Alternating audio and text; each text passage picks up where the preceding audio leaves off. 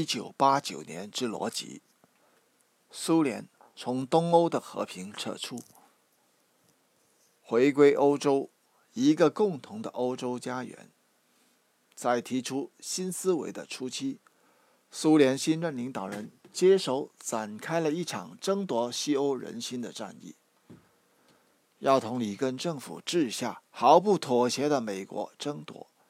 把西欧的政治家和民众拉向自自己这边，在冷战年代，努力分化北约常常处于苏联战略的核心。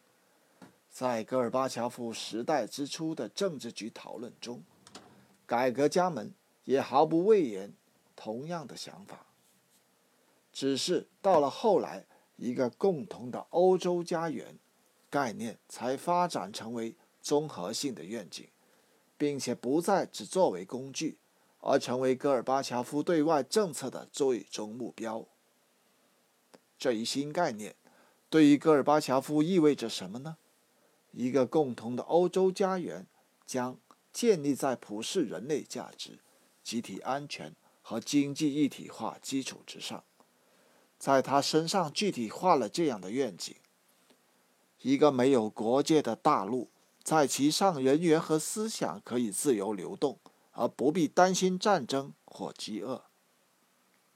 在新欧洲当中，两大集团将逐渐取消他们的军事组织，安全职能将由新近得到强化的欧洲安全及合作会议框架和联合国加以承担。然而，1985到1986年间。在这个概念还未完全形成之前，苏联对欧洲政策具有更多的策略性，其目标是引诱美国就军备裁减进行谈判，并使军备能够降到适于苏联的经济目标的程度。一九八六年六月，戈尔巴乔夫参加了于布达佩斯举行的华约政治协商委员会会议之后回国。在政治局会议上，他从这个角度强调了要以苏联的对欧政策来影响美国。这一以欧洲为目标的政策正在产生出可观的储备。每个人都这样认为。我们在这里的工作能够影响美国，影响整个世界的发展。在改革前进过程中。特别是戈尔巴乔夫与西方国家领导人的接触日增，使他把他们当做了自己首要的同济群体。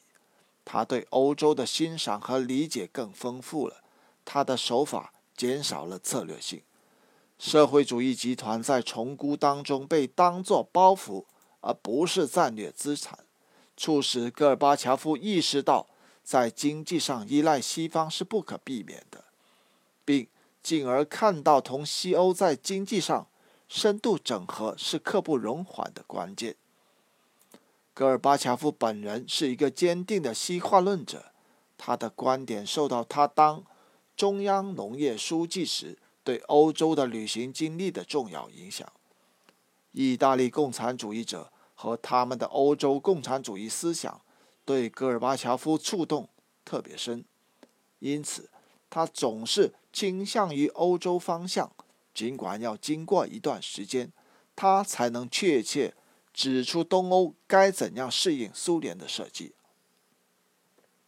在经历一段时期之后，关于欧洲的愿景，特别是关于欧洲共同家园的理念，在戈尔巴乔夫关于社会主义共同体的未来的思考当中，占据了中心位置。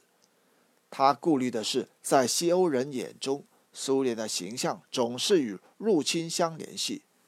改变这一形象，被他视为能够被接受为一个文明的欧洲国家之一的必要条件。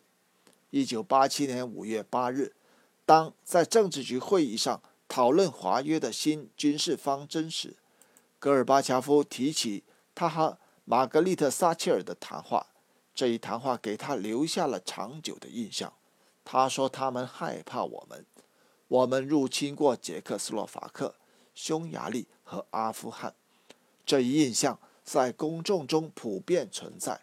他先指出，苏联不应再在关于其驻欧洲战场的常规军力问题上再说谎了。之后，戈尔巴乔夫提倡进行军备裁减。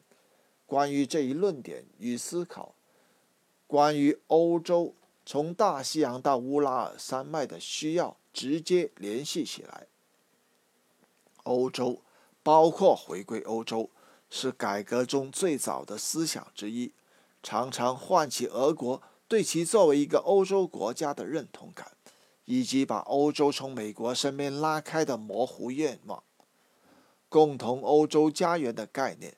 很大程度上建立在戈尔巴乔夫把欧安会框架变成欧洲安全主导结构的愿望之上，那将意味着北约和华约的逐步消亡。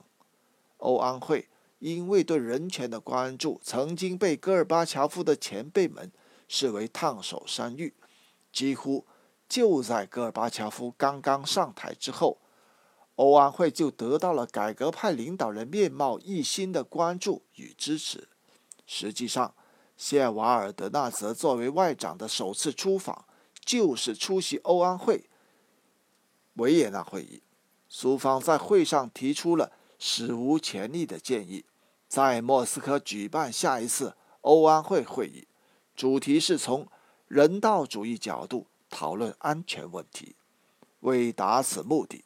克里姆林宫在苏联人权实践当中做出了重要变动，包括释放政治犯、停止迫害著名的持异议人士。在一九八八年初，在一项为了给共同欧洲家园概念增加实际内容的努力中，以及为使莫斯科的智库研究重心转向欧洲，根据这一概念的未来指导者尼古拉。舒梅列夫的要求，苏联科学院成立了欧洲研究所，由维塔利·茹尔金领导。这一研究所深入参加了为1990年11月召开的欧安会巴黎峰会做准备的工作，并且向中央委员会提交了一份关于欧洲一体化和德国统一问题的详细分析。1989年时。欧洲和欧洲性突出显示了苏联对社会主义盟友的态度。在一九八八年十二月于联合国发表演说之后，戈尔巴乔夫被欧洲人的反应所鼓励，也为华盛顿重估暂停感到扫兴。他决心在欧洲大陆上寻求突破。他要求他的顾问们为他在欧洲委员会斯特拉斯会斯特拉斯堡会议上。准备一份有分量的演说。这一演说据推测是在保密情况下起草的，甚至对其他领导成员都秘而不宣。它被视为和在联合国的演说相似，只是带有特别的欧洲角度。戈尔巴乔夫想要清楚地说明他对欧洲及共同欧洲家园的愿景，不遗漏其所有的组成要素。还要说明欧洲人按其执行就能达到这一目标的程序。一九八九年七月六日，在斯特拉斯堡发表的演说是戈尔巴乔夫对于西欧允许苏联加入其共同体的热情呼吁。演说中包含有诸如“欧洲的统一”这样分量重的术语。他甚至引用了法国大作家维克多·雨果的话。后者在19世纪曾预测，所有欧洲国家在不失去他们的卓越特征和光辉特点的同时，将会不可分离地融合为一个高水平社会，建立起一个欧洲同盟。戈尔巴乔夫解释说，所谓共同欧洲家园涵盖了四个要素：建立在。自我约束，而不是威慑主义基础上的集体安全，彻底的经济一体化，环境保护以及人权维度。特别的说，尊重每一个国家中的人民的人权。整座大厦将建立在欧洲认同基础上，而这一认同发源于普遍人类价值与法治。在我们心目中的目标是，要重构欧洲的国际秩序，以便把欧洲共同价值推向最前列，并使以利益平衡代替传统的军力平衡成为可能。苏联驻维也纳使团的领导人物尤里·卡什列夫大使日后明确地把戈尔巴乔夫建议由1975年赫尔辛基最终文件三十五个签字国在1990年于巴黎召开峰会，与1989年在东欧风暴一样的事变联系起来。这一峰会的宪章所涵盖的欧洲的范围，从温哥华直至弗拉迪。沃斯托斯托克将会成为戈尔巴乔夫所希望的以共同欧洲家园为模式的一体化的顶峰。为此，此时在柏林墙倒塌两周之前，社会主义阵营的事变正进入高潮。戈尔巴乔夫在与芬兰总理毛诺科伊维斯托会晤时，以肯定的口吻。谈论这些变化，强调对其不应干预，并且推动三十五国聚在一起，看看什么样的欧洲安全新视野和合作进程现在正在展开，以及建立共同欧洲家园的机会到底如何。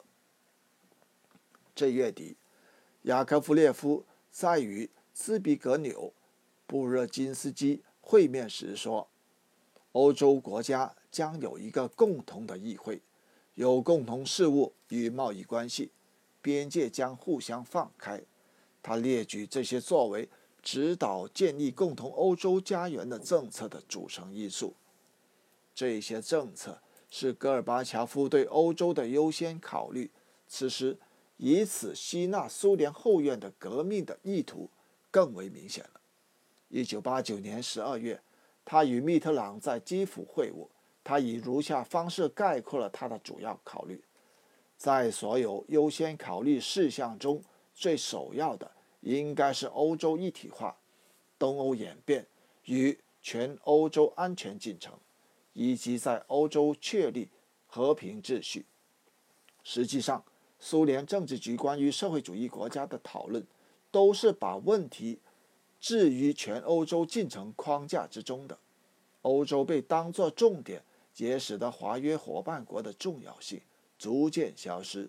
后者日后已经变得仅被视为达到主要目标的工具。切尔尼亚耶夫和戈尔巴乔夫对待东欧的想法完全一致。他认为，让苏联融入文明的欧洲国家大家庭是戈尔巴乔夫此时的梦想和意图，因而。东欧仅仅是他不得不时时勉强回头加以照顾的穿插表演。在戈尔巴乔夫身边的顾问和支持者们中间，关于建立共同欧洲家园的思想是非常坚定的，其基础是使两大军事政治集团对等逐步走向消亡。尽管在苏联建制内，并不是人人接受这些思想。格里高利·沙哈纳扎罗夫是遣散盟友这一思想的最坚定的支持者。他在和戈尔巴乔夫的交流中不断提及此点，并且在一九八九年十月十四日就此问题提交了一份备忘录。备忘录表明，苏联是如何接受东欧革命的，以及苏军从东欧撤出将会合逻辑地导致解散两大集团。并加强欧安会结构，使其成为欧洲安全的主要框架这一终极目标。备忘录建议推进使军事对峙缓解的进程，这一进程已经开始，已在设想的基础上前进，因而可以预期华约与北约将在二十世纪末被废除。在这一进程的框架之内，我们应该确定一定数量的中间阶段。其中最为重要的是确定两大集团的军事组织于1995年被废除。在这种境况下，任何在东欧使用武力的企图都被视为是适得其反的。与戈尔巴乔夫最接近的苏联改革家们，实际上欢迎东欧转型，而远非哀叹失去了一个安全区域。正如切尔尼亚耶夫在一九八九年十月所记录下的，社会主义的整个消亡，作为世界现象正在发生。这或许无可避免，而且是好事，因为这是人类在常识基础上的再次统一。